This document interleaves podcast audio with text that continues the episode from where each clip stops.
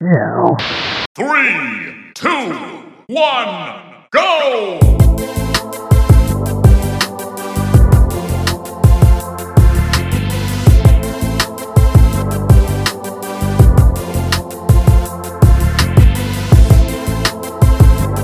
What's up, everybody? This is episode 66 of the Cool Down Time podcast. I'm your graphically impressive host, Marco, and joining me is my technically sound co host, Pablo, to talk about gaming's best and bootiest. Pablo, how you doing, man? I'm good. I'm sound, but uh, not of mind. Um, You saying we you're already a, know that? you a technical mess? Should I should I change our intro up a little bit here? yeah, I think. Um, I think let's not lie to these folks. Okay. I mean, I just You I had a I have a complimentary um, Yeah. moniker for myself, but I, I I didn't want to be mean to you. But hey, if the shoe fits, I mean, look. Do I have the best words? Yes. Am I a stable genius? Yes. But I'm also uh, to be called uh, technically sound is Mm. technically incorrect. Okay. Well, you heard it here first. We have a technical mess of a co-host Pablo to talk about gaming's best and bootiest. Uh, Pablo, we got a big episode this week. We're going to be covering our first impressions of Stray and As Dusk Falls, plus the Death of the Dishonored series. Hmm. And six games that y'all need to stop dunking on, and much, much more. But Pablo, before we continue, we got to give a shout out to all of our new and returning listeners for checking out this week's show. If you like us, give our podcast a sub. We drop new episodes every Monday on Apple Podcasts, Spotify, Google, and our official website at Google, uh, Google, Oh. Google, uh, or cooldowntime.com. Search Kugel while you're doing your Kugel Your- your exercises. Kegels? That's like Kegel, except uh, for your Ah, a hole. man, the fumble was bad that time. Man, I tried to change up my, my little my little tag there, and I it, it blew Yeah. up in my face. Man, Yeah, I seen your whole eyes twitch and Oof. everything. almost had a Still stroke. recover. okay. Uh, if you're feeling extra cool and if you can forgive me for my fumbles, follow us on Instagram at Cool Down Time Podcast to stay connected with us in between episodes. But Pablo, uh, before I mess up another word, why don't we go ahead and jump in to our first segment of the show about what we're playing? That's called Loadouts. All systems nominal. Loadout's ready. All right, man. So we had some new releases come out uh, that kind of uh, caught us with uh, some a little bit of surprise, I think, uh, in, in in at least one of these cases. But why don't we start with um, talking about Stray? Uh, Stray uh, has has been getting a lot of positive reviews. It's got an 84 on Open Critic right now, so we're both at a tie because I think you had 88 and I had 80 uh, as our prediction, so we're right in the middle there. Uh, but people are generally really, really high on this game. Um, I actually finished it, so uh, I'll talk about how I feel about it. But I know you dabbled in it for just a brief amount of time. So, what were your uh, initial thoughts before I go ahead and dive in? Yeah, I, I got to reserve judgment on the game overall. I'm in a whole different kind of mindset of gaming, like playing AI, a, a, uh, AI Somnium files and then playing As Dusk Falls. I'm in the sit here and watch the gameplay itself mode right now. So, uh, but listen, so far from what I've, I've only reached the slums. I just got there, uh, and that's when the, I see the first kind of like actual people around the world or robots around the world. Uh, I, I, I want to sit down and really immerse myself in the game because I, I visually the game is really beautiful. Obviously, the cat stuff is well documented here, but um, it, it just it just looks really really really cool. Um and i am really excited to get into into it once i finish one of those games. Uh probably As Dusk Falls is going to be the one that uh, i finish first. But anyway um yeah I, I i have not much to say other than i think it looks really cool. Uh and i'm happy that you know spoiler alert it, it worked out for you Yeah. you're really looking forward to this game. But go ahead man. What tell me tell me shower the game with praise with fur and all that shit Yo, you have real pro- man. I every time I listen back to our episodes, there's at least three to four times where I go, something is really wrong with him. Like in his, and then, and then i listen to the episode back and i'm like everything is fine you know, this is There- what I mean. It's what I mean, guys. It's what I mean, baby. Um, as the normal one here, I have uh, played and finished Stray. It's uh, it took me about maybe six and a half hours uh, top. So this is not a game that's going to hog up too much of your time. It's actually a really good palate cleanse if you're uh, happen to be coming off the heels of a long game. Um, I, I, definitely suggest it. A friend of the show, Will, who's working on Elden Ring right now, has already kind of penciled this in as his, no pun intended, his cooldown game. Um, you know, after he finishes that, just so he has something short and sweet to play. And I think this is actually perfect uh, for that. If if if that kind of falls into where you guys are at who are listening to the show. Um, here's the thing. I think Stray is absolutely sensational. Uh, and I, I, I really. I really had a hard time finding any true flaws that I had with this game, which uh, I don't say lightly and I don't say often. Um, I had come into this kind of thinking best case scenario is what the game actually turned out to be, and worst case scenario would be that it was just some pretentious and obscure journey like kind of game where you're playing as a cat and there's no dialogue and you're just kind of roaming around these, um, you know, post apocalyptic you know d- destroyed beauty kind of environments and, and doing things. And it actually was a lot more than that in ways that uh, really really blew me away. Um, in particular the storytelling is pretty great. Um, it, it's not trying to be profound by any stretch of the imagination but it tells a really cool uh, a really good story a really cool uh, like representation of like what happens to the world um, after a certain event takes place and what happens to um, basically uh, a family of, of service robots uh, that were around to just take care of humans, but then kind of had to live after them and figure out who they are. And um, they kind of, you know, naturally took after human traits and live in a way that kind of pays homage to what human life was like, which is kind of explaining some of um, where you're located as as the cat in the game. Uh, but there's a whole overarching uh, issue that's taking place about kind of um, you know basically setting these people free or, or trying to and kind of figuring out the mystery of where they actually are. Um, and what happened to the world above. Uh, so it, it's a really cool story that goes beyond just, oh, I'm playing as a cat. That's cool. Um, but it is cool to play as a cat. Uh, it, it is actually surprisingly fun. Um, I like all of the cat nuances they incorporated into the game, scratching a rug or a corner of a couch uh, or a door. Those things are really cool and charming. Um, and the movement is really good. Um, I felt like the platforming was really well done. It's a bit it's a bit on rails in some ways uh, with where you can jump but I felt like it was for the best uh, because you're not just out there running around acting like a nut job cat. You actually kind of it, it's keeping you in check to maintain the tone and, and the immersion of the game, which I think was a good move.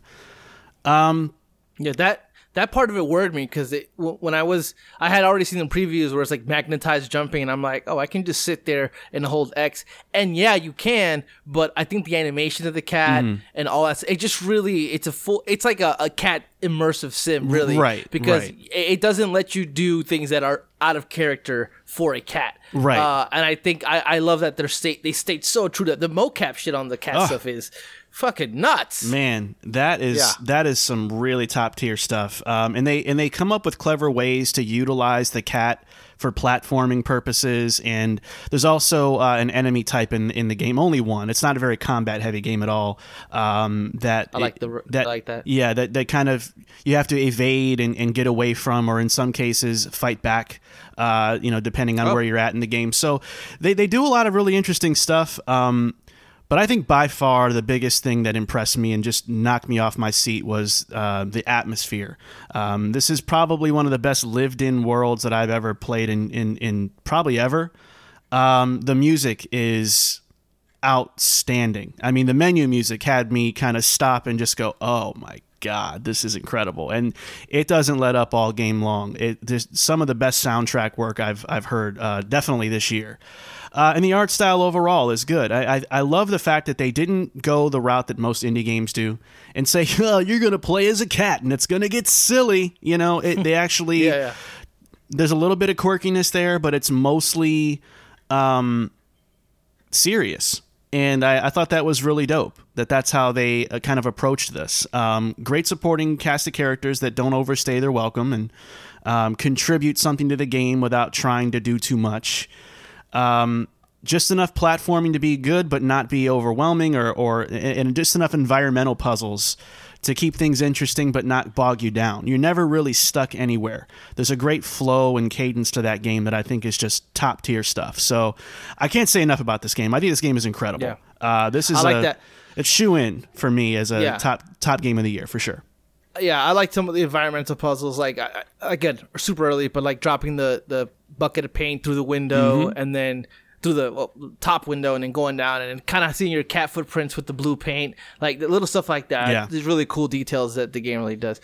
Um, I told Marco that I was su- surprised that I, he liked the game because of the fact that, you know, both of you and I are not really huge fans of environmental puzzles games like that, but um, yeah, I'm glad that they don't overstay their welcome and they, they do stay pretty easy uh, in that way. So that's pretty cool. By the way, if you guys hear a baby crying, uh, it ain't me. Once again, it's my son. third member of Yeah. the show. He's the technical mess right now. Yeah, he sure is. um, Cool, man. But yeah, but I'm glad I'm glad this game worked out for you. I, I can't wait to jump into it specifically since it's such a short game and and, and knowing that I'm not really going to be challenged too much in that way. So it's kind of like a zen experience at, at that as well. So I'm, I'm definitely down for it. Yeah, yeah. I mean, um, I, I can't recommend it enough. If, if you have PlayStation Plus, uh, the, the the middle tier, you ca- you can have access to this game, uh, and I absolutely think it's worth your while. Um, I think it it's normally twenty nine ninety nine, which I think is fair depending on how you look at it. I think the quality of the game more than deserves that price. The polish of this game, there's not a lot of bugs and issues to this thing at all on PS5. Um, and just generally speaking, this this game has that almost in the same tier of quality as as a Plague Tale in terms of like that double A, but like that top end double A quality. It's it's worth it. It's definitely worth it. So Well, I recommend it. it's also it. the kind of game that you look at it and you don't see the budget. You know what I mean? Hmm. Like, it, like I play a game like Biomutant, or uh, um, and it's like you see the ambition, and then you see where that meets the budget. Stray, it it, it kind of stays in its lane and knows what it's doing. It does the most with what it has. Mm-hmm. Uh, are we still talking about Stray, by the way? Yeah. I'm just kidding. Uh, I'm totally kidding.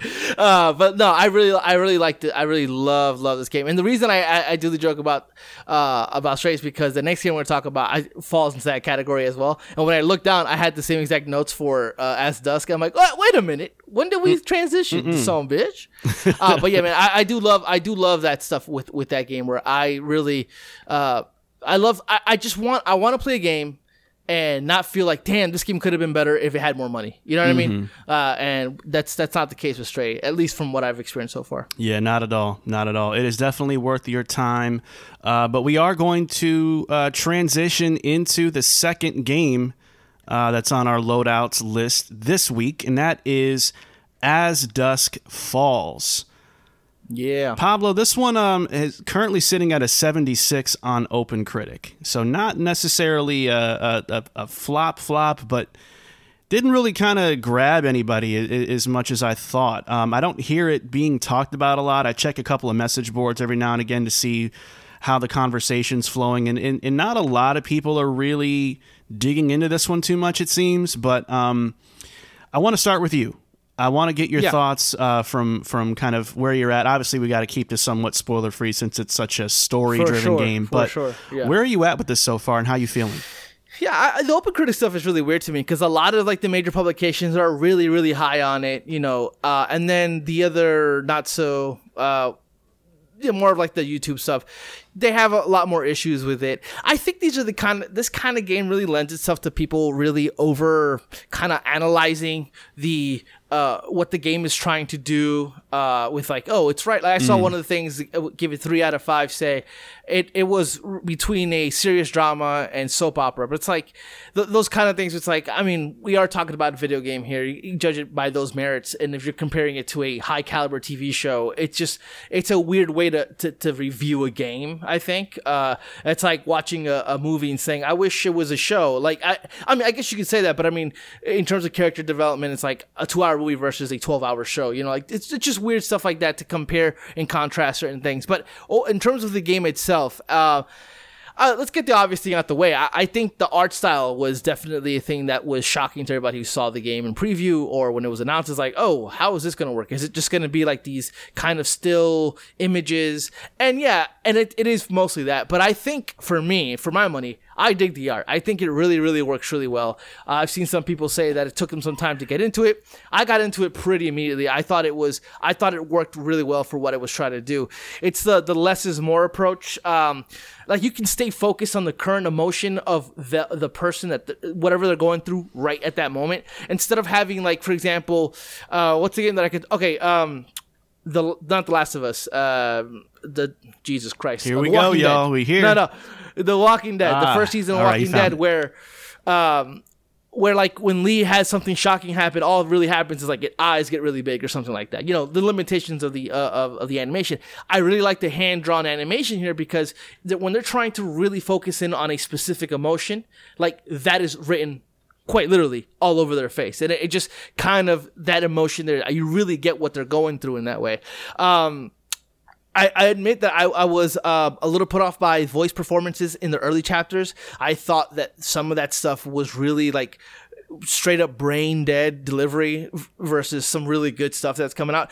Kids in games always are terrible. Uh, Yeah. Zoe as a child in the game is It's is bad. unbearable. Yeah, uh, but everything else surrounding it is is really really good. Um, story wise, for me, it's really captivating. It does a good job like eliciting emotion uh, from the player. Like I think as Dusk Falls works best when it leads into adult situations, marriage, fatherhood, you know, uh, being a strange father, uh, being a son, like all that stuff. When it really leans into those things, maybe because I am a new father and all that stuff is, is in the mix, and I am a married person. Uh, I, it, for me, I feel like those things work best at that. I think the drama, the the the uh, you know the, the the gun stuff, like the cops coming in, or you know the holdup that happens in the game, that stuff is less interesting to me. I, I think it. it there's some logic issues there through that whole first few chapters, uh, but ultimately, I do really like what the game is doing. Um, uh, it it really makes you look inward when you make these choices because I'm not making choices as Vince, which is the main character. Um, I'm making choices based on what I would do in those certain situations. Then I can play this as a hardcore video game character when I have a certain situation that can have me to be brave or brash, right? Uh, like I can do something hero- heroic or I can be a little more calculated and understand that those things could have consequences to my wife who's there, who my daughter who's there, my father who's there. So I make those choices based on that and not based on like if I'm playing a, an action adventure game where I'm trying to be a hero. Like these little and, and the way that they, they they make those choices and then the way at the very end how they show you your kind of traits. I love all that shit. And the roadmap to all the stuff in terms of the chapters and how that plays out. That stuff is super dope. I it it- again, it's uh, like uh, like um, like a t- Telltale game where it tells you the percentage of people who picked what and what paths, but you can see the paths, and there's so many different variations of one, uh, like how one outcome can lead into certain changes in the story.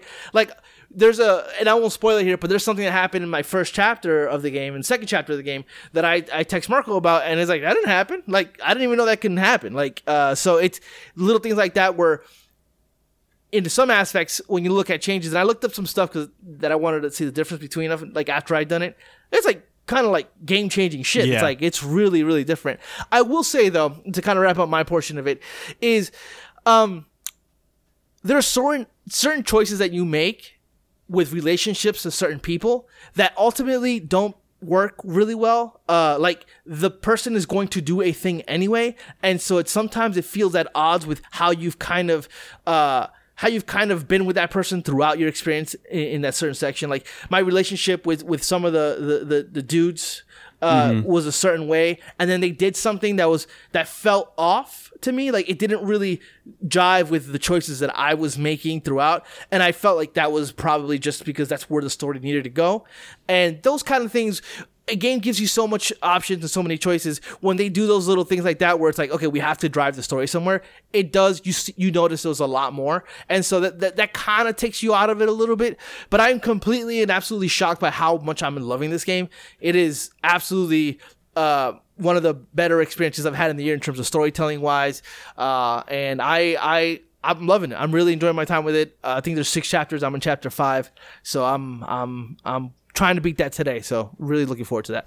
All right, so yeah, man, I I um I do agree uh, pretty much with most of your impressions. I I will say I think that the game does have a pretty slow burn in the beginning, um, and I think that it's just really because I didn't really buy into anything right away. I didn't really buy Yeah. into the art style. There was a lot. There was a lot getting thrown at you. Um, these characters you're not sure about. This art style you're not sure about. The voice acting you're not sure about. The conflict you're not sure is about to happen. Um, whether any of this is going to be believable or if you're going to have to suspend so much disbelief throughout the game that it just doesn't connect at all. So there were a lot of big questions that I think the first chapter didn't do the best at answering. But man, as soon as uh, the second chapter kicked in, and uh, I think from that point through most of what I've played, it was pretty chapters? intense. So I'm on I'm on book two, I think, which is like the second phase of of the story.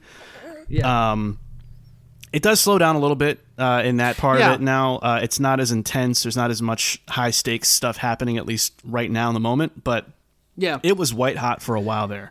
Um, yeah, and I and I think the game does. That's a pacing thing that I think the game does well ish. Mm-hmm. There's certain things that you'll get to soon that you're kind of like, I don't know if I care about this, but you know, the slow burns when they do come back, they make a lot more sense now because of the fact that um, you're kind of invested in these characters. Hopefully, Yeah. Yeah, so I think it's good. I mean, I um I think it's kind of in that same league as a Telltale game. Um I think it's Yeah. there's just a little bit of camp and, and hokiness to some of the story beats that I that I don't like where it's a little too on the nose about certain things. Um, and uh, with games like this, there's always bombast and there's always a lot of weird little conveniences of oh where do i know you from? I've seen you before. Yeah. just just so happened to know somebody from a, a, another time.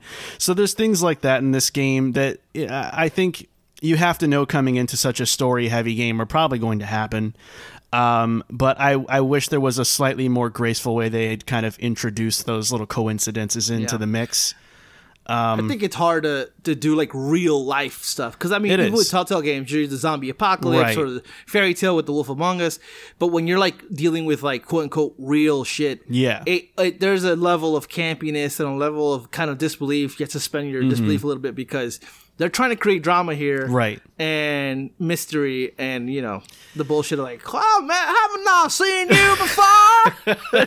yeah as soon as that happened i'm like oh boy where, I where's rolled my eyes so hard I almost I almost fainted. I was like, Ugh. yeah it was, so it, was yeah. it wasn't the best but uh, i actually do really like the story uh, overall i like the characters i've gotten to i got my favorites um, i think vince who is the dad of, of the family uh, at the start of the game i actually like him even though he sounds like Yeah. adam jensen from deus ex um, it is. I I actually like him a lot, and I think his his uh, his his character design is actually like really normal. It, almost like oh Yeah. wow, like this is actually like a really believable person. Um, so I liked that about him. I think Yeah, yeah. I have some other favorites too. Uh, I don't want to get too far into the game to, to, to say who or, or why per se. Uh, for those of you that are still um, in the early stages of the game. But I will say, I, I think this game has kind of grabbed me a bit. Um, Yeah. I I was not really sure about it in the beginning, but it, it won me over in a really big way. And even though the end seems to be kind of on a downturn, I, I've invested enough of it uh, of myself into it now to care about wrapping it up and seeing what happens to Mm-hmm. Yeah. everybody. So yeah, Yeah, I will say people who play uh, specifically the second chapter, give it to the second chapter. Yeah. that'll really that'll really get like the things going. And then if you don't like the characters after that, then there's not much you can do because the second half of the game is really focusing on character development Mm-hmm. and like going back and filling in some stuff about certain characters. And so if you're not if you don't like the characters, the game's not going to do much for you at this point because now they're there's a lot of twist happening now, and it's like, Yeah. oh, but it's not. It never goes back to the bombast of chapter two, at least not yet. It's but it's really it's still as good because you are invested. Mm-hmm. So I.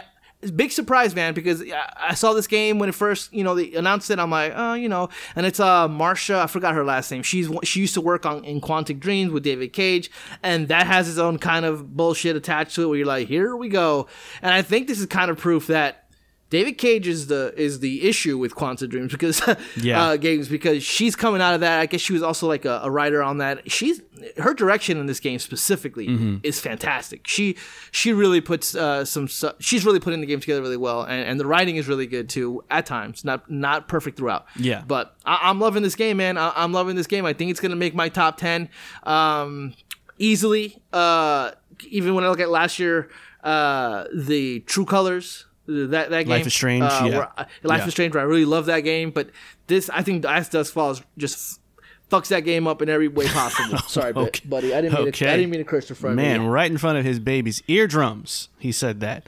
He said, "Fuck that game too."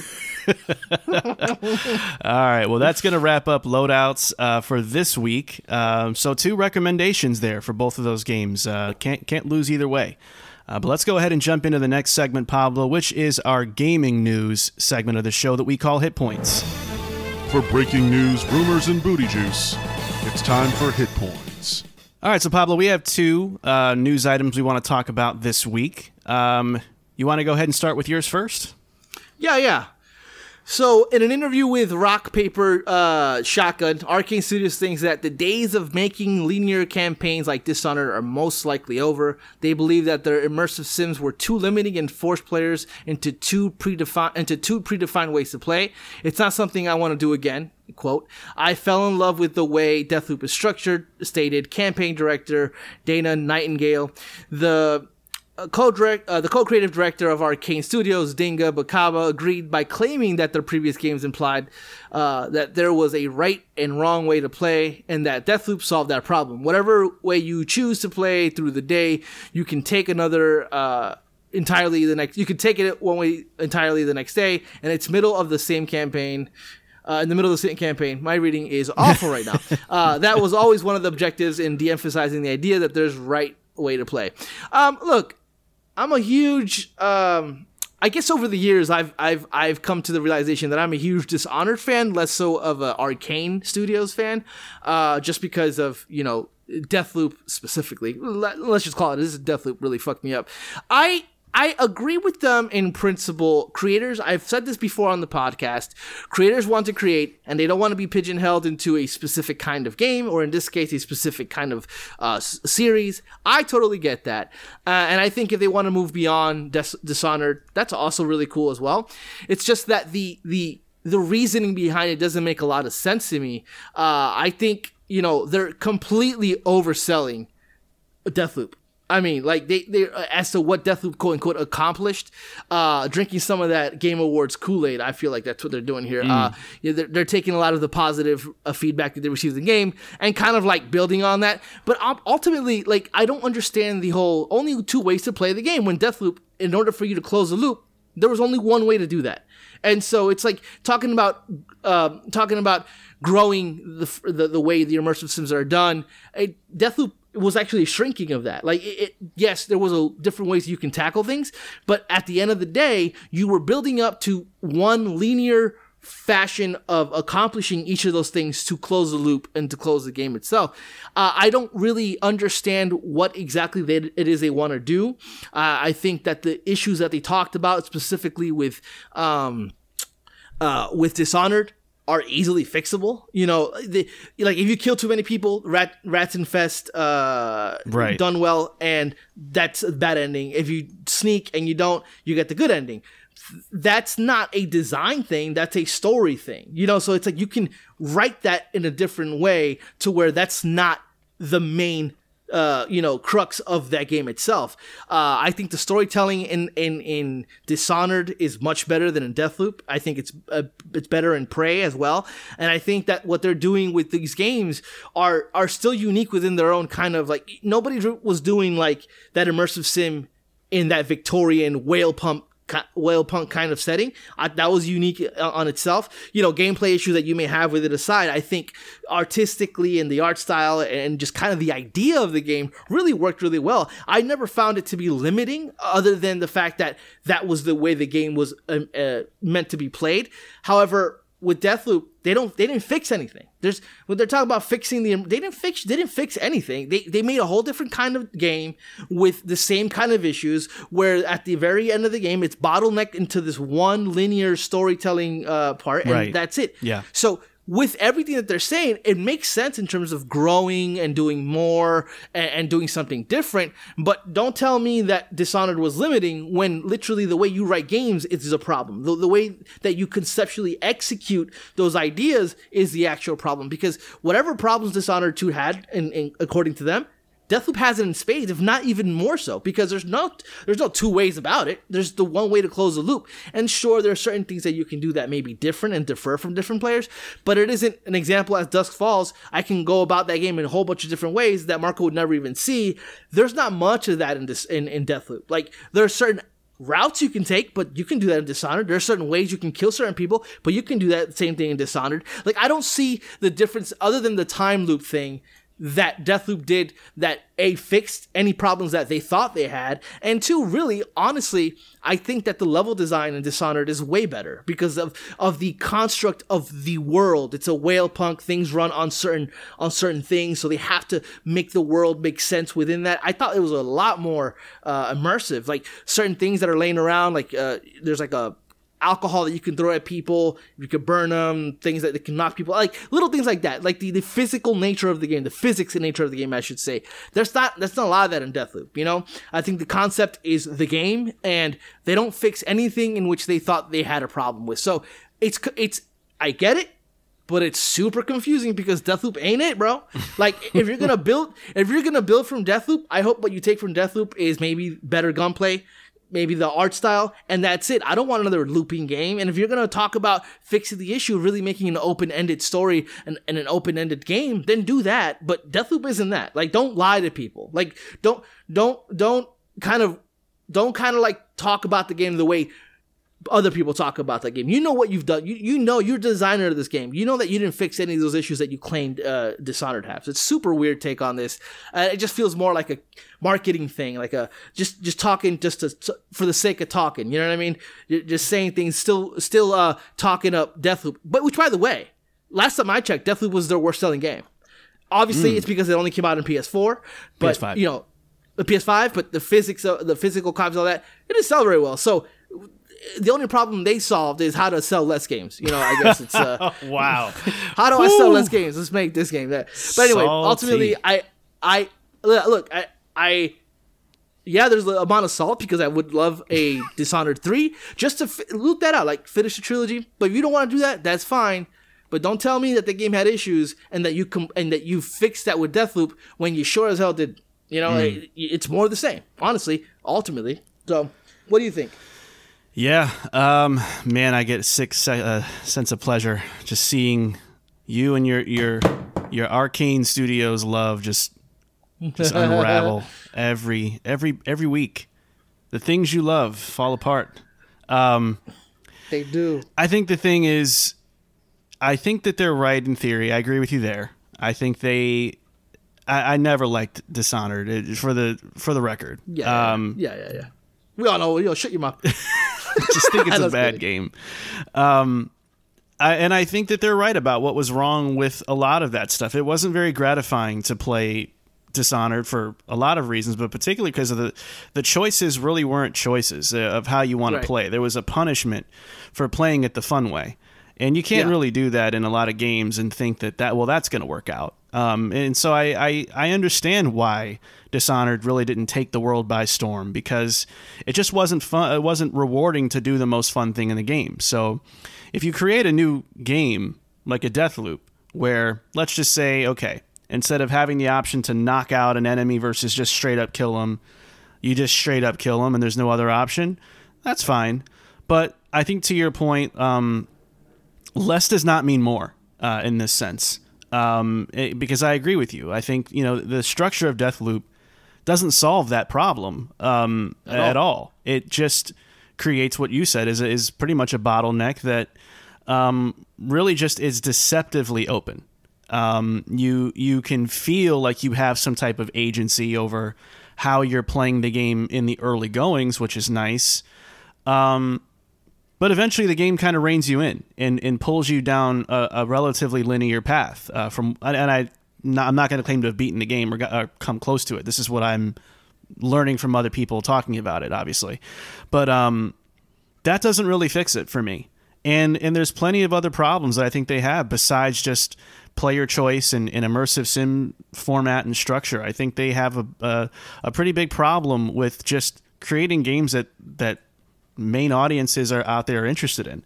Um, that's a big problem they have. You can have the coolest concept in the world, but if you're just going to sell worse than the last game every single time, you got a problem. Uh, if you can't tell a, a halfway decent story in your games, at least again subjectively, right? But if you can't tell Sure. a, a great story, especially with your infatuation with your new game, Deathloop, you got a problem. yeah. So I I don't know. I think that uh, again, I think Arkane to me is um, moving in the wrong direction with the right philosophy, uh, and, and I think that's just going to mean a lot of a lot of weird years ahead of them uh, for them as a company when it comes to their next batch of games. um, They're doing too much. They're doing too much. High concept, bad execution. Yeah. You know? Yeah. And and you know, we'll see what Redfall turns out like. We'll see whatever they do post Redfall and, and Deathloop after that. Um, but I don't believe in them. I really don't. And I, I don't mean to be that just kind of definitive about it. I just don't believe in the their ability to execute on a philosophy. Uh, and I, I never really I- have. Honestly, let me be honest with you. I think that they are talking all this shit the way they're talking about it is because, you know, War is it Warren Spector, is it the the guy who made Deus Ex the original? I think so. Um, anyway, yeah. You know, he said many, many, many times that making an immersive, a true immersive sim game is a very, very, very difficult because of all the variables and all that.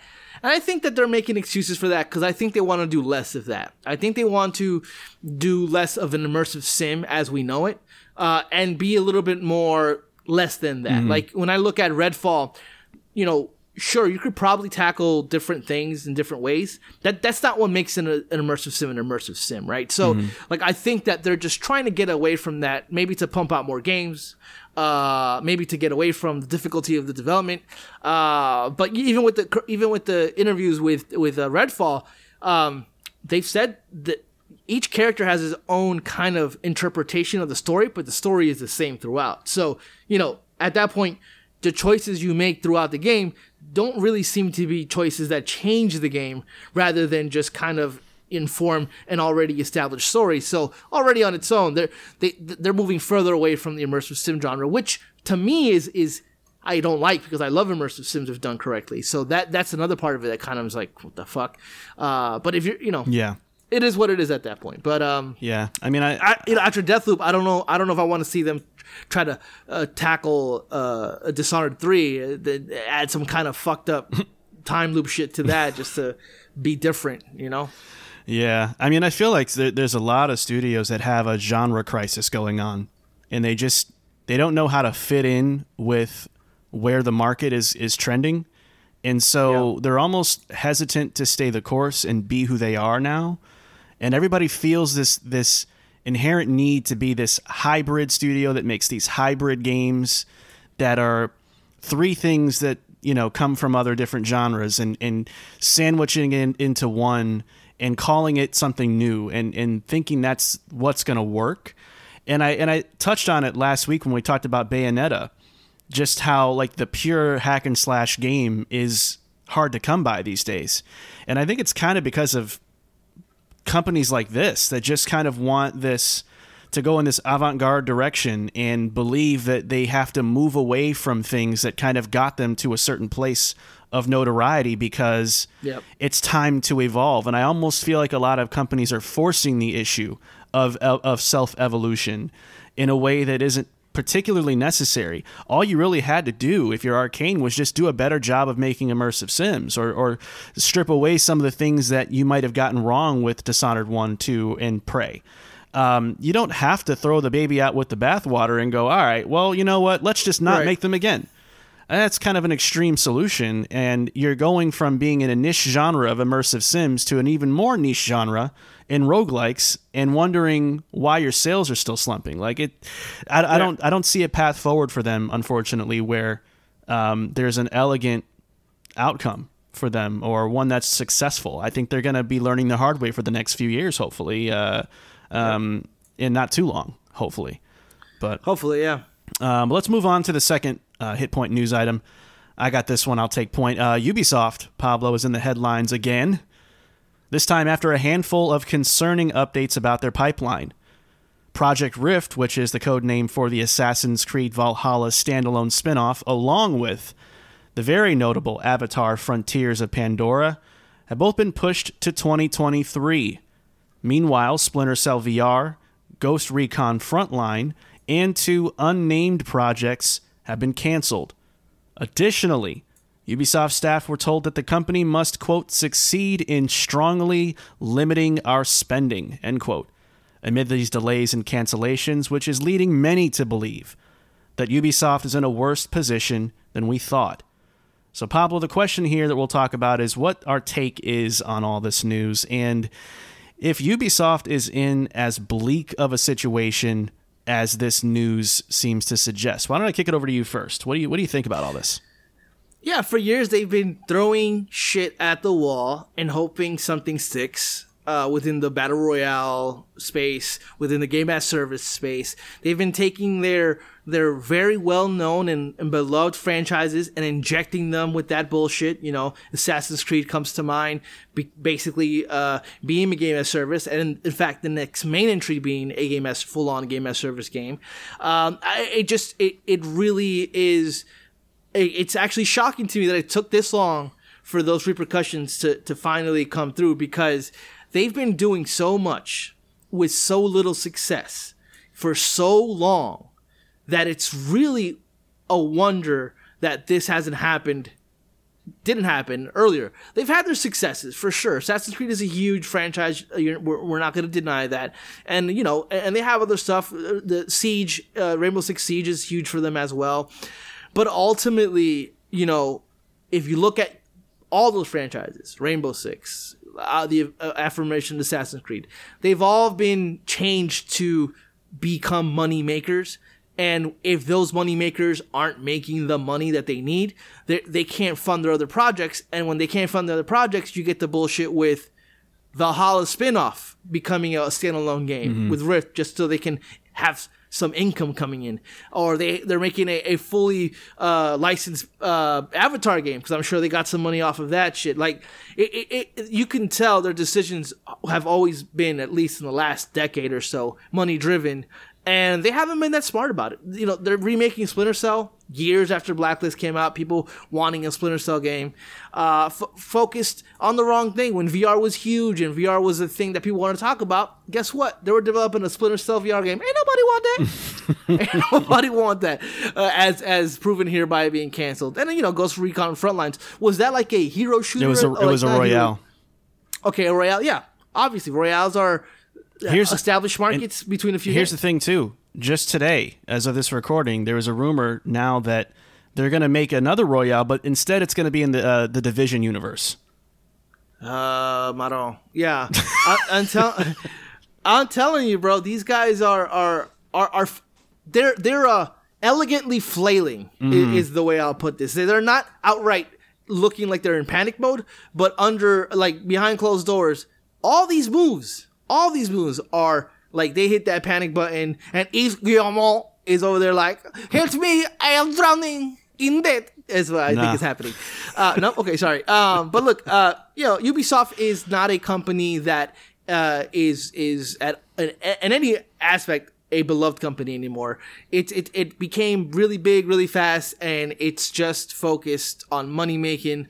And when you don't make that money, baby, this is the shit that happens. Mm. I don't like anybody to lose their jobs. I would I would hate Assassin's Creed uh, or even Rainbow Six to go away, but you know, I it ain't looking good for them. Yeah, you know, we'll see what happens.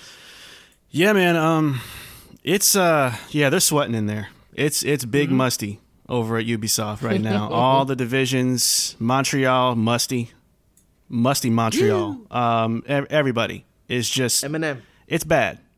Um, it's a weird time for Ubisoft because they just can't they can't figure it out. I I don't and I don't really understand where where it becomes hard for them to see what they're doing so wrong. Um, it could just be me with consumer brain, but I feel like they are wildly out of touch with what gamers want. Um, and and we've seen examples of this forever. Um, games that fans have been dying for that are in perpetual development hell, cancellations, weird announcements like XDefiant, which just make no sense at all. Like Yeah. bringing back Splinter Cell, but in a weird way, announcing a full blown game, but in a weird way.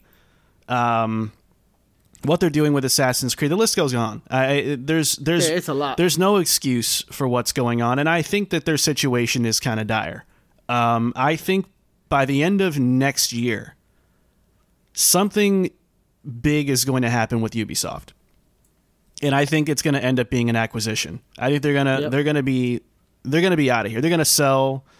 Um, higher ups are going to get the same golden parachute that Bobby Kotick is going to get, unfortunately, and um, I I think I think they're going to be probably a Tencent company or, or or something along those lines. I don't know about Xbox just yet or Sony. I'm not too sure about that. I mean, like, it- it depends. How much are those franchises really worth at this yeah, point? You know what I mean? Yeah. So I, I I don't know what's going to happen specifically, but I think the Ubisoft that we know right now will not survive past 2023 without some type of major shakeup happening or acquisition happening.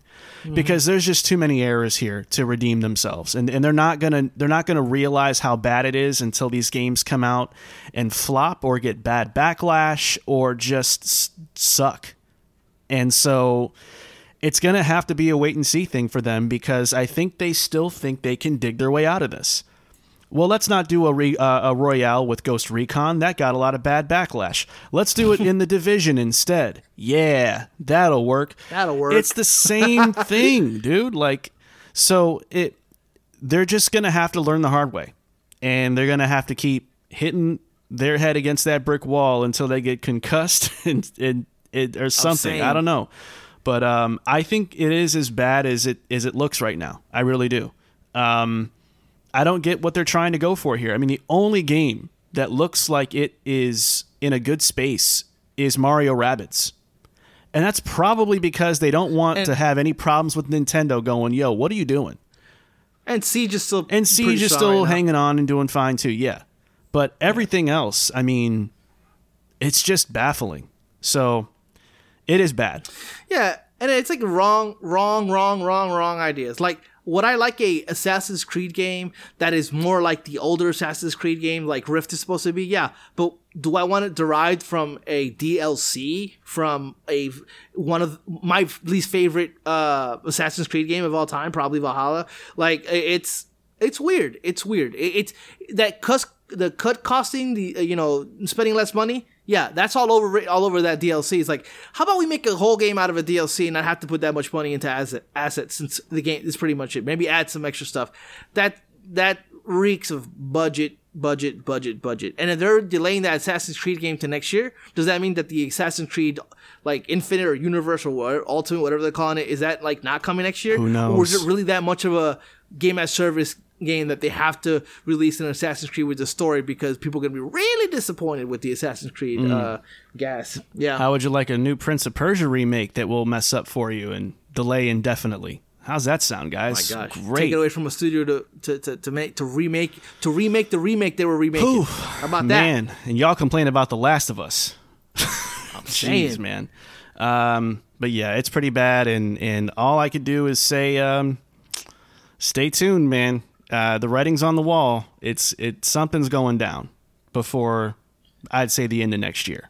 That's my that's a that's a Yeah, little prediction. especially of mine. with with everybody being so acquisition heavy, and not only that, Ubisoft has battled uh, hostile takeovers before, so it's not new territory for them. Right. If they, if if I think Vivendi was trying Mm-hmm. to do a hostile takeover, so I mean, there's some there's some blood in the water, Mm. you know. Yep. No doubt. No doubt. All right, man. Well, that's going to wrap up this week's hit points for uh, this episode. Let's get to the main event of the checkpoint chat, uh, starting now. It's time for the checkpoint chat. All right, Pablo. So uh, for our checkpoint chat this week, um, we came off the heels of of talking about The Last of Us Part One remake and and kind of going to bat for it a little bit uh, as far as all the hate and backlash, and it kind of inspired us to think about other games that have come out um, in in over the years of gaming that we think um, need to stop getting dunked on um, for for whatever reason. And so me and Pablo have compiled a list of uh, three games each that we're going to go round robin and talking about. And uh, we're just going to kind of walk through why we think these games got a bad rap uh, and why they're, um, you know, they're, they're, they're at a point of quality that we think is worth calling off the hounds. So, uh, Pablo, For sure. I'm going to let you start, man. Um, tell me what your first game, or I guess if we're ranking these, uh, what your third uh, game is to stop dunking on and why. Yeah, that's going to be Remedy's Quantum Break. Uh, look, this is a game that I think really, really shines now because of Control. Control is so much Quantum Break, you know, in, in terms of like that's the obvious next game that they worked on, and there's so Yeah. much assets and the way that the game plays. It's all over that game. Control is the better game. Don't get me don't get me wrong, but Quantum Break is is great. I I I love the story. I love the what Remedy does best with the ambiance. You know, eh, eh, the atmosphere. They really do a really good job. The thing that this game, eh, eh, when you look back at conversations being had about this game, all boils down to one factor, and that's the TV show that was attached to it. Uh, which varies from people talking about it, it being absolutely a fucking shit show to it being good enough for what it is. I fall somewhere in the middle. When you look at shows that are out now, video game sh- Halo, hello, anybody? Hello, hello. Halo is terrible. I think the Quantum Break TV show is way better than that shit. Like, and, and I think it's an interesting concept because what they did is they told the story of the villains through the through that TV show. So you had everybody's proper motivation going into it, and I thought that was cool. The game itself, the, the cutscenes were told through the uh, point of view of the uh, main protagonist. Well, like I said, the show was all through the antagonist's eyes. So there is a richness to the story that you don't really get from a lot of games because they're covering pretty much all the bases here when it comes to that. The gameplay parts of it, again, uh, kind of very control esque. I, I really did enjoy a lot of those things. I think I think that the story itself and, and like the time stuff and and all that is like really superb. And the game holds up incredibly well. If you go back and play that now, uh, graphically at least, the game looks really really cool. Uh, I think everything about the game is done in complete quality. I think it's I think that the the, the shit it gets from from crit, uh, critics uh, and, and people who either played it or, or didn't play much of it. Really, I, I don't think they gave the game a fair shake. I think it was an, it, obviously right when the Xbox One was at the full kind of uh, critique point where it was all about TV shows, and this is definitely or, or or content like being the one box where you saw TV shows, movies, and games, and this game was fully conceptualized with that in mind. So, you know, there's a lot of that criticism going when it's a little unfair because they're kind of putting all the shit that Xbox put out and they're putting it all on Quantum Break in terms of like, this is the future of games. Oh no. Like, when you look at the reviews too, it's like, this game, the game, it's great. The game plays well. The game's a really cool idea. I hate the TV show. Five out of 10. It's like, holy shit. Like, and it is a big part of the game. It, it, I mean, it's interstitched between each chapter, and, and it's like 20 minutes too. So it's they're full length TV uh, episodes. So I get that, but I think even with the TV show, even with that in, in hand, which you can skip, uh, I really thought this game was really good, and I was super surprised then, and I'm surprised now that people still kind of think of it negatively. I think it's a game that does just as many good things as a lot of Remedy games and a lot of action games. Has a really cool concept, plays really well, and I think that uh, it ultimately is one of those games that should not ha- get the vitriol it gets at all. I mean, we talk about if you talk about Remedy games and you and you mention Quantum Break, you, you're gonna hear some people really shit on this game, which I think unfairly so. Do you, how, what do you, how do you feel? I don't think we ever talked about Quantum Break specifically. I do you are you a fan of the game? I think Quantum Break is fire. I liked all of it, to be honest with you. I thought the TV stuff was cool. I thought all of it was cool, man. I, I didn't have. It's one of my favorite games on Xbox, actually, now Yep. that I'm really thinking about it.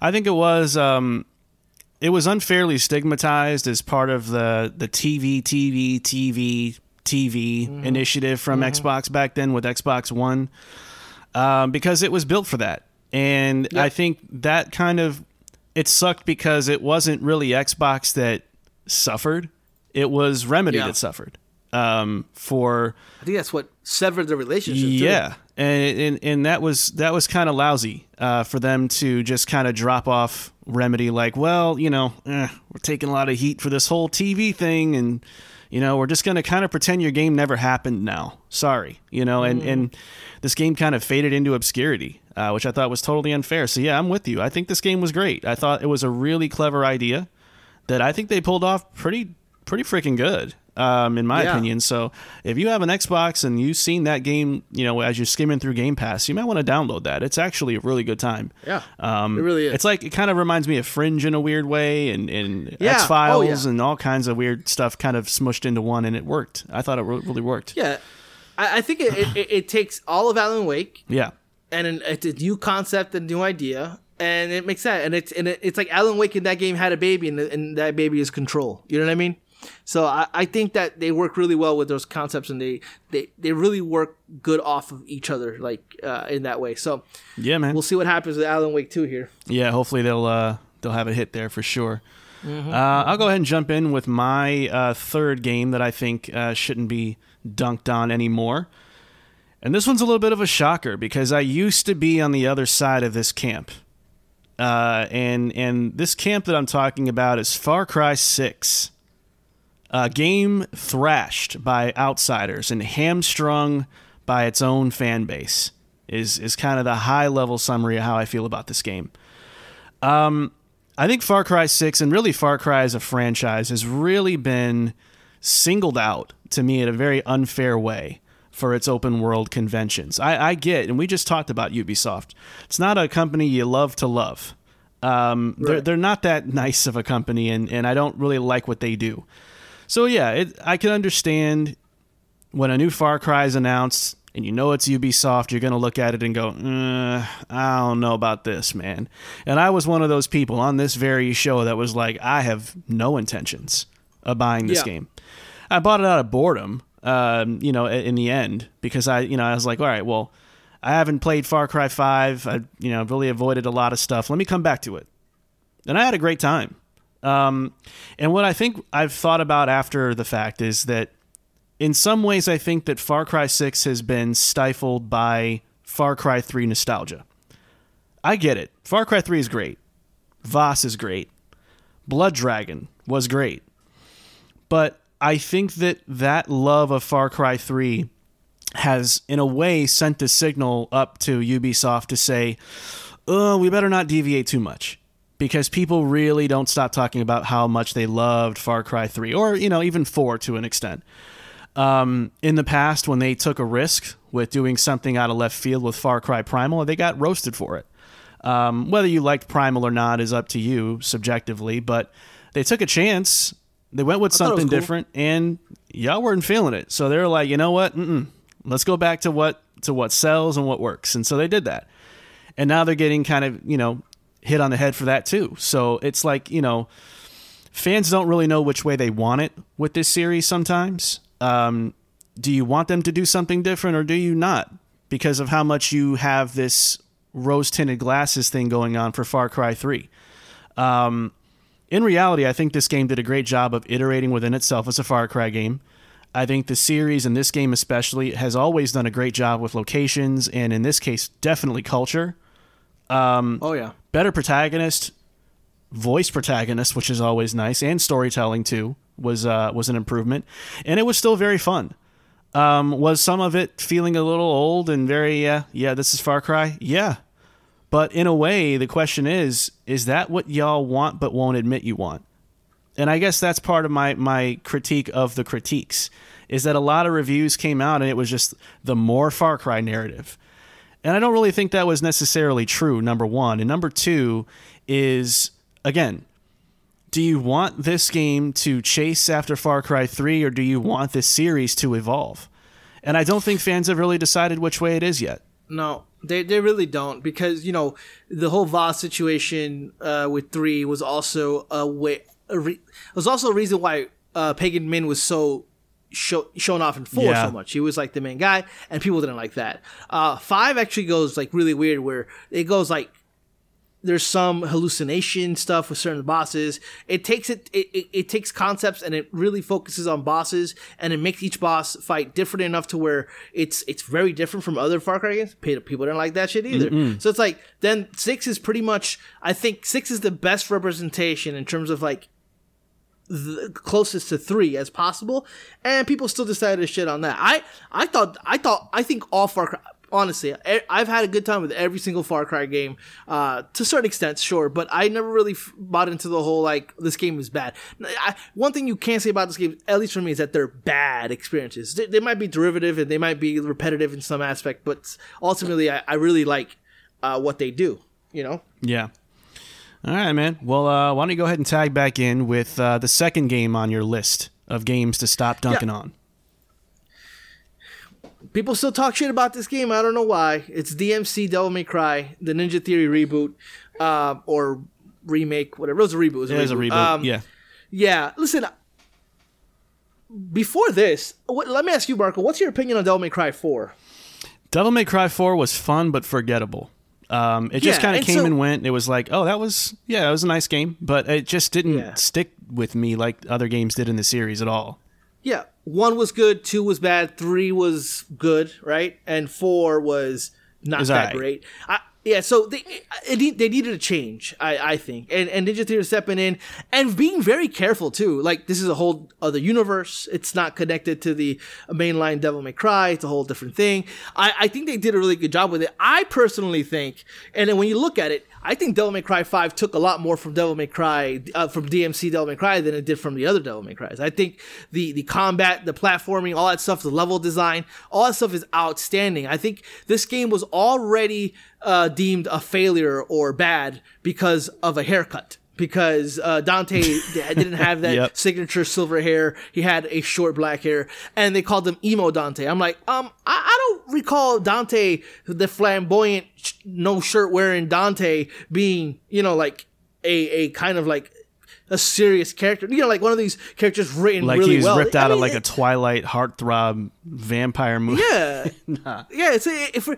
so, but for me, ultimately, like I, I really do think that the things they did in this game, the choices that they made in this game, are really cool. I mean, the the opening of this game, even like a, a middle finger to those guys because there was an explosion in his trailer. There was a wig, and it lands on his head, and he, you know, and he has like the the the, the hair, and and people were really mad about that. I Yep. remember like fuck those guys. but I think that the game uh plays well. I love the the the I love the um the uh the action. I love the gameplay.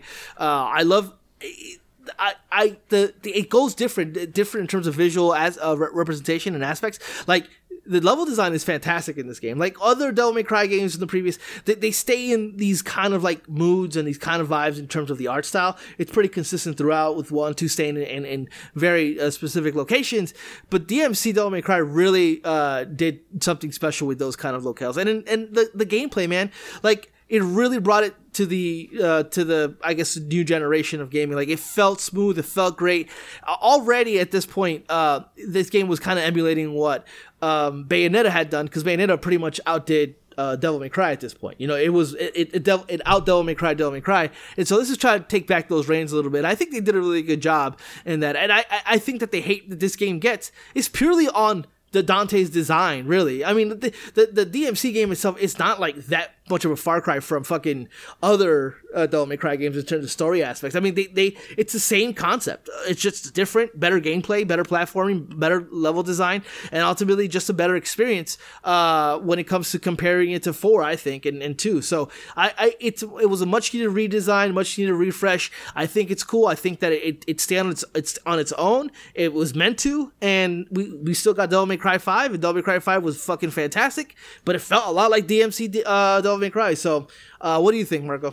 Yeah, I agree again. I think DMC uh, right from the outset got a really horrible rap, and I think part of it was was the leftovers of like the meandering state of the franchise up to that point. Yeah. with four being kind of okay, three being great, but then two being not great, and then one still being a classic. It was always like this high and low and high and low feeling with the series. And now here we go outsourcing it to another studio. Why? Why are we doing this? You know, so I get the confusion, but I think the immediate armchair reaction to me was unfair. Uh, because when you play Yeah. the game and you learn kind of the origin story they're trying to tell, um, awesome. all the way down to how his hair turns white in actuality. Yeah, yeah. Um, Which It's cool. that's like a bleed over too, because when you play Devil May Cry Five, I think was it um, V? What's the not V? The other guy, Nero? the Nero, not Nero, but the other guy. With Oh, the, it starts, his oh. name starts with a V. Vince, Yeah, yeah, yeah. V. His, hi yeah, when his hair turns, it also goes gray too. Like that. That's a carryover from that. Yeah. uh, that's there's a lot of carryovers. Yeah, yeah. Honestly, there is, and and the game had uh, really good combat. It had really great level design. I'll never forget the news channel level where you're kind of hopping Yeah. through like the, oh, that was so dope. the ticker that on the bottom the awesome. logo. Yeah, so dope, man. The the club scene, um, how they repurposed some of the characters, like his mom. Yeah. Um, Oh yeah. that was wild, man. Like they went places with that story that I thought were really cool, and uh, I appreciated it. I liked it. And stylistic as fuck. Like, Oh, yeah. Mm-hmm. Every time you had like that last blow, it was like that super slow motion. Uh, oh, and, oh, super awesome. I love that shit. But yeah, man, that I, I forgot about that news r- newsroom level, and then like the boss fight with all the the headlines coming toward. It was awesome, Yeah. dude. The game was They awesome. killed it. They definitely killed it. Yeah. Ninja Theory did their thing. And and if you look and if you look at list, constantly, consistently shit on like one of the worst Devil May Cry. Like, are you kidding me? Nah, Yeah. they're, they're, they're wild for that. Um, Let me go ahead and jump in with my second game. I know that I uh, had a lot to say about The Last of Us Part 1 remake in the last episode, but hey, man, if the shoe fits. So, The Last of Us Part 2 is the next game on my list of, of games to stop dunking on. What do you get when armchair writers. Hold on one second. oh my god. Oh my god. This hey guys, this uh this um this episode Yo, Pablo's phone has dropped like 87 times throughout this recording. hey this episode of the Cool Down Time podcast is brought to you by Fatherhood. My This God. kid's sweaty. Let me let me let me let me run that back. When uh when armchair writers and the most damaging leak in gaming history come together, you get The Last of Us Part 2 Backlash. The leak represented the the major plot points that took place in this game in the worst ways possible. Absolutely. When people found out what happens with, to Joel, there was no real context. There was no buildup. There was no understanding of anything. It was just a very, it was a bullet. Joel dies. And it's like, oh, oh, no, no, I don't like that. No, I don't want that. And then that was all it took to start this massive wave of, of backlash and resentment and hate and criticism and just outrage and toxicity towards the game to the point where making shit up. Yeah, I mean, it turned people off before the game even came out. And then you have the the backlash of Abby. Um, Abby took bullets, uh, you know, all, all throughout this this game's you know pre-release, post-release. Didn't nobody like Abby. Uh, and I and from a story context, I understand. You know, this is the person that did in one of your favorites. You don't exactly want to play as them and help them survive, but that was part of the the purpose of the game was to make you see the other end of the spectrum, whether you wanted Yeah. to or not. But I think uh, Abby as a character was really well done. I thought she had a lot of dimension to her. Uh, there was a lot of hate about her physical appearance, um, being muscular Well, and and when it leaked, they were saying that she was there trans. was yeah, they were saying she you was like a, a trans woman or something. It was like, what are we doing here? And then you have, speaking of which, you have the the quote unquote woke backlash with Ellie. Um, you know, some of her dialogue. You know, he, I just got a bigot sandwich from this guy. You know, it, it was a little cringy, but people got mad about that. They're like, oh, you're trying to be woke. Then you have Lev in the game as well uh, as a, as a as a trans person, and it's like, man are y'all like just intent on not liking this? Uh, and, and it, it was it was just it was just weird to me. When in reality i think it's a well written but flawed uh, and uh, but immersive uh, um, immersive experience to me. It, it it wasn't designed for the faint at heart. It wasn't designed to douse your faves in plot armor. It wasn't designed to exploit or, or, or capitalize on fan service for you. That's never been what The Last of Us is. It's crude, it's visceral, it's bloody, it's bold, it's different, and it's dark. And you might have to be in a certain mindset to want to play that game. But I think this idea of these people out there trying to write the game for Neil Druckmann and company, trying to tell them, no, your your vision is wrong. And and we'll talk about that with my next game on the list, especially. But the fact that people are doing that and can't respect their brand of storytelling, it's not a build your own story. It's a linear story. It is what it is, and it's not going to be for everybody. Um, the Last of Us never was. Um, and I think, to me, in my opinion, that game's quality is is resounding and undeniable. But you wouldn't think so when you listen to people talk about it. I think it's time for people to, to leave it alone. Yeah. And, and the gameplay, I mean, it, it's so good. The, the game itself, it, it, uh, in with that alone, is is fantastic. But the story stuff is great. I think that they took a lot of chances, and and some people thought that, that it didn't hit. I understand that, but the, that's not being critical is not the same of what happened with this game. You know, like people were outright making shit up in their head as to what the game was about, and then when the game wasn't that, they still didn't want to go back on their word because of whatever reason. Like they, they've already made up their mind about this game, mm-hmm. and that's like the worst. Uh, the worst thing you can do about the game is make your mind up about, up about the game and not giving yourself any room to really understand. Hey, I was wrong. You know. Yep. Uh, and this is at that game because people were. I mean, I know people that we were on like talking about games and people even in those chats were being very critical of a game that they have yet to play and even after it came out they still hadn't played it and still were very like critical about the game itself because of what reddit said you know like there, there was there are two kinds of people who played uh the Last of Us 2. People who actually played it and people who played it through Reddit, like just by reading shit. And that's and unfortunately the game really got hit hard by yeah. that stuff. And uh, Naughty Dog got to do something about those leaks because someone's man. out there leaking your shit. Come on, like the the Last of Us One uh, remake was just leaked pretty much in its entirety as well. They had to kind of uh, you know patch that up with a, do some work. their own video yeah, and all that. yeah, man, man, it is is bad out in the streets. I said it. I said it before. I'll say it again. Leave the Last of Us alone, man. Just chill, relax. Uh-huh. All right, you don't have to like what they're doing. Just man, it, it's so bad out there with this game, man. But I'm not gonna. I'm not gonna beat that horse uh, to death again. um, let's go ahead and get to your third and final game. The game that you think is the the the, the best candidate for no more dunks, yeah. no more posterizing yeah, this is no surprise here. I think that this is the quintessential one of those games that belong on this list, and that's none other than Cyberpunk 2077. Mm. Look, I'm gonna, I'm not gonna speak in hyperbole. I'm gonna actually speak in ways that I actually feel here. I think it's one of the best Western RPGs of all time. And yes, CDPR overpromised, but they de- what they delivered wasn't some cheap, shitty Western RPG imitation. It's among the best of its kind it will never shake, unfortunately, its reputation. It will ever be judged by the first few months.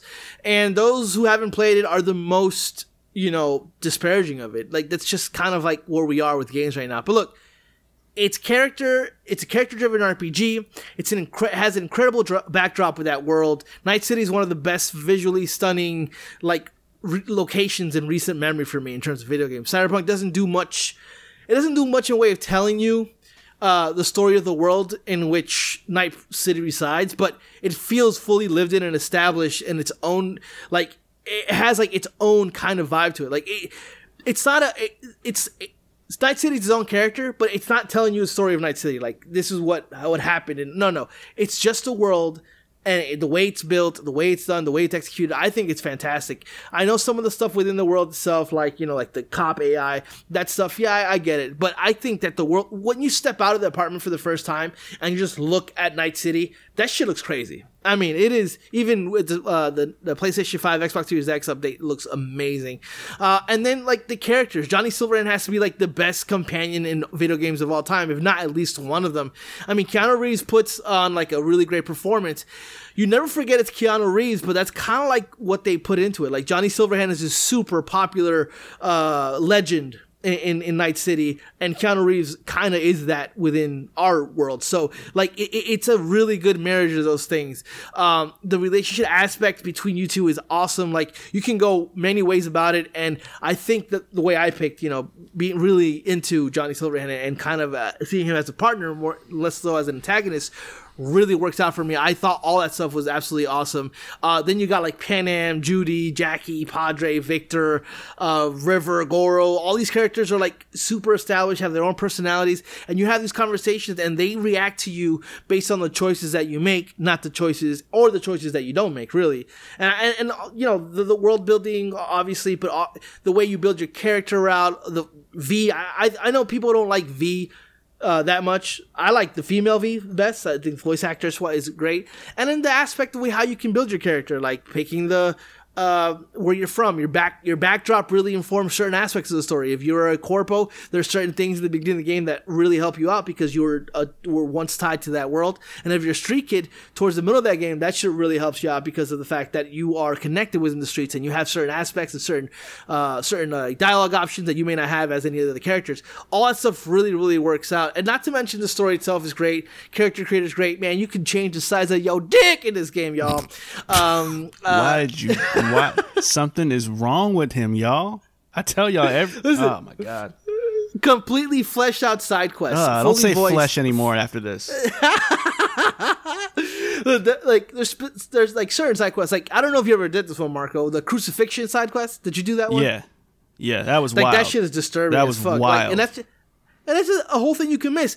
The whole getting the band back together, Johnny Silverhand missions. Mm-hmm. You completely side mission, c- completely could be missable. Uh, uh, they really do really dope stuff in this game. In this game, they they, they go all out. They they they. They really make it a point to tell a story uh, based on a lot of your character choices uh, early on and kind of the relationships that you've built. Um, is the game perfect? No, does the game deserve the vitriol and the punish and the punishing fucking uh, bullshit that it gets? Absolutely not. Like, dude, like, are you kidding me? Like, Dragon Age Inquisition came out, and I we love that game, and that game got Game of the Year. Cyberpunk is like hundred times better than that game, and, and a lot of other games that, that that have come out. Better than Fallout Four, which I love. Uh, Better than a, a lot of games that are praised throughout. And just because it had that bad month, not saying that that's an excuse, but just because it had, it had a bad month, it, it was bad you know, I, I don't think that the game gets a fair shake. And people really, when you talk about Cyberpunk, the first thing that they think about is that, oh, isn't that game bad? Like, straight up, that's what they think. It's like, no, this game is not bad. Not by the longest. It's, it's, it's an incredible game, and I recommend everybody to play it. Yeah, I mean, for me, this is a game where I think there was a justifiable window of time to dunk on it and have a reason Yeah. to. Um, I would say it was probably the first several months because some patches yeah. were making more problems than they were fixing. Um, so I think in that sense, it was totally valid to say, all right, this game isn't even ready. Um, but they got there. And when they got there, um, the attitude was, well, now it's too too little, too late. Um, okay, I mean that's fine, I guess, but it doesn't. That attitude doesn't make the game bad now. Like they've they Yeah. fixed the problems that have made it a poor game, and now it's not. So now it is not a poor game. It's a very simple equation. Um, Yeah. This was something that was going to be on my list, but we I, I only one of us was going to pick it because it had been redundant for us to both have it. But I yeah, I totally agree. This should be on the list. It's it's an excellent story. It's an excellent game. Um, certainly not flawless to this day, but man, there's something really exciting about being in Night City. That vibe, the atmosphere, even if a lot of it's just window dressing, it is it is It really is, good window dressing Yeah. Um, man, I, I, I really love that game, and I can't wait to come back and play it again as a as a uh, different V.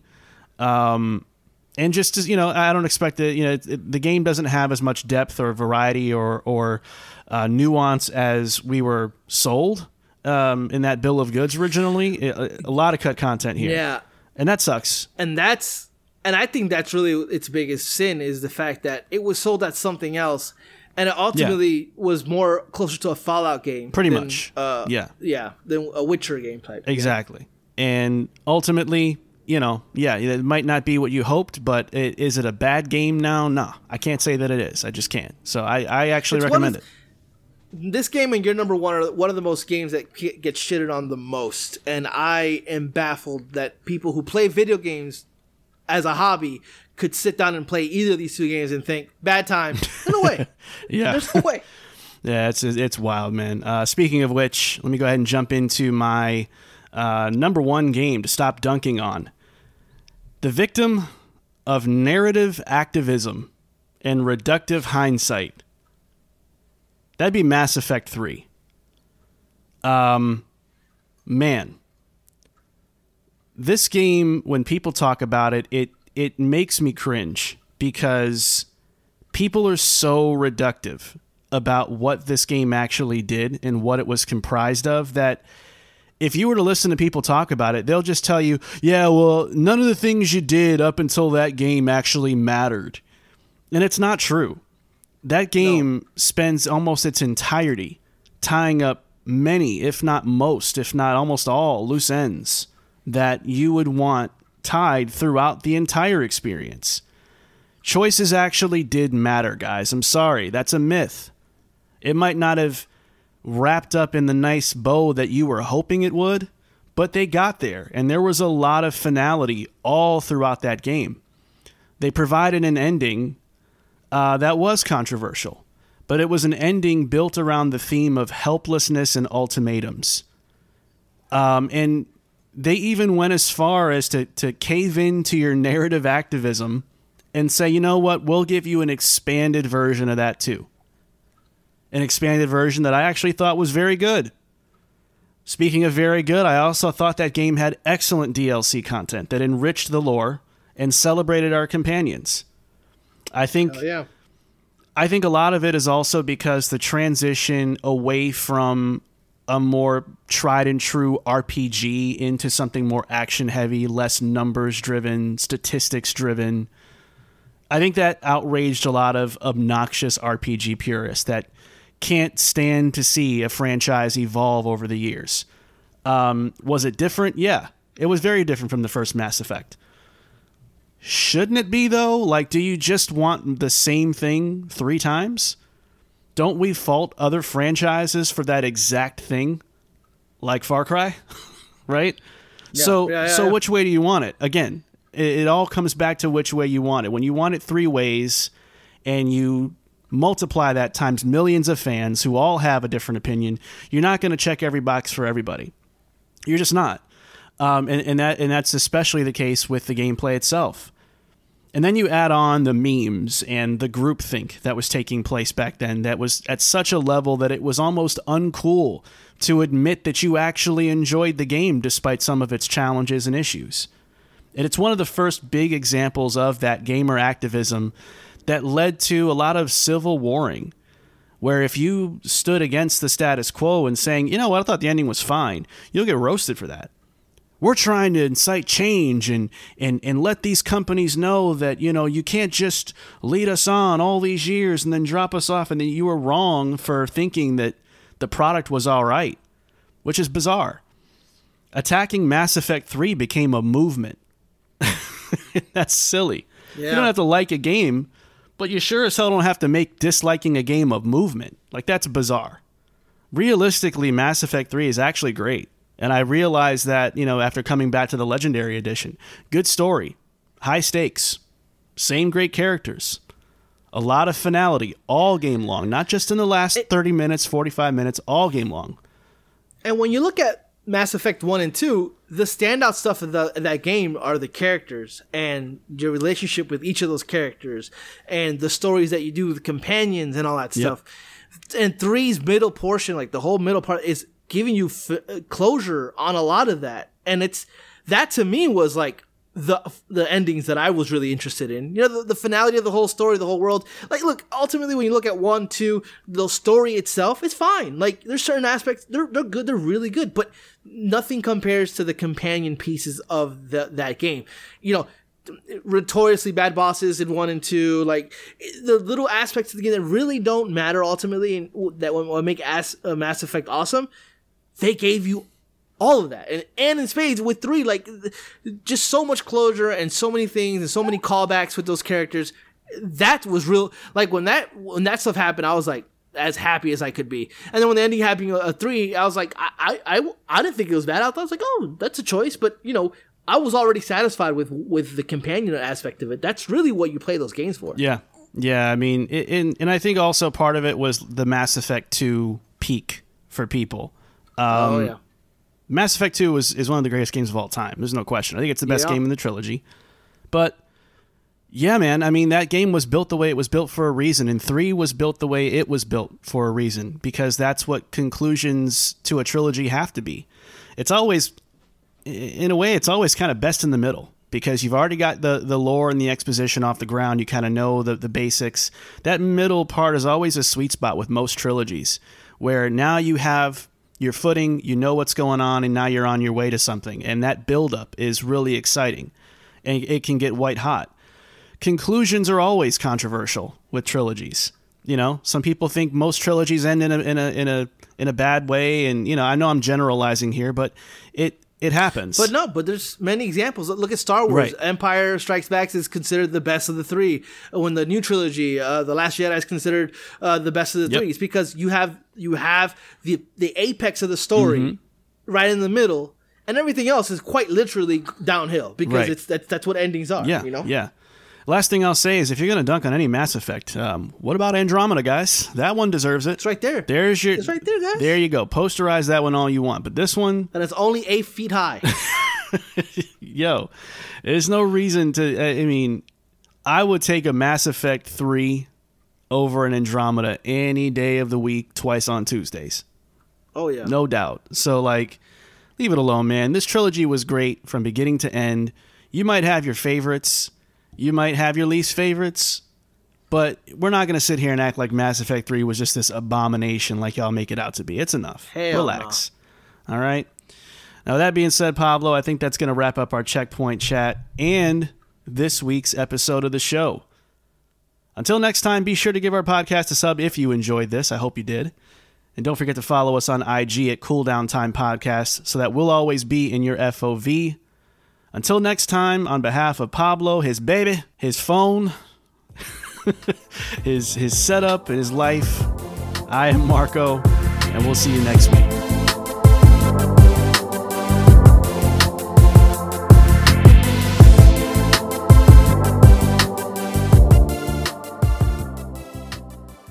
Make me feel Good.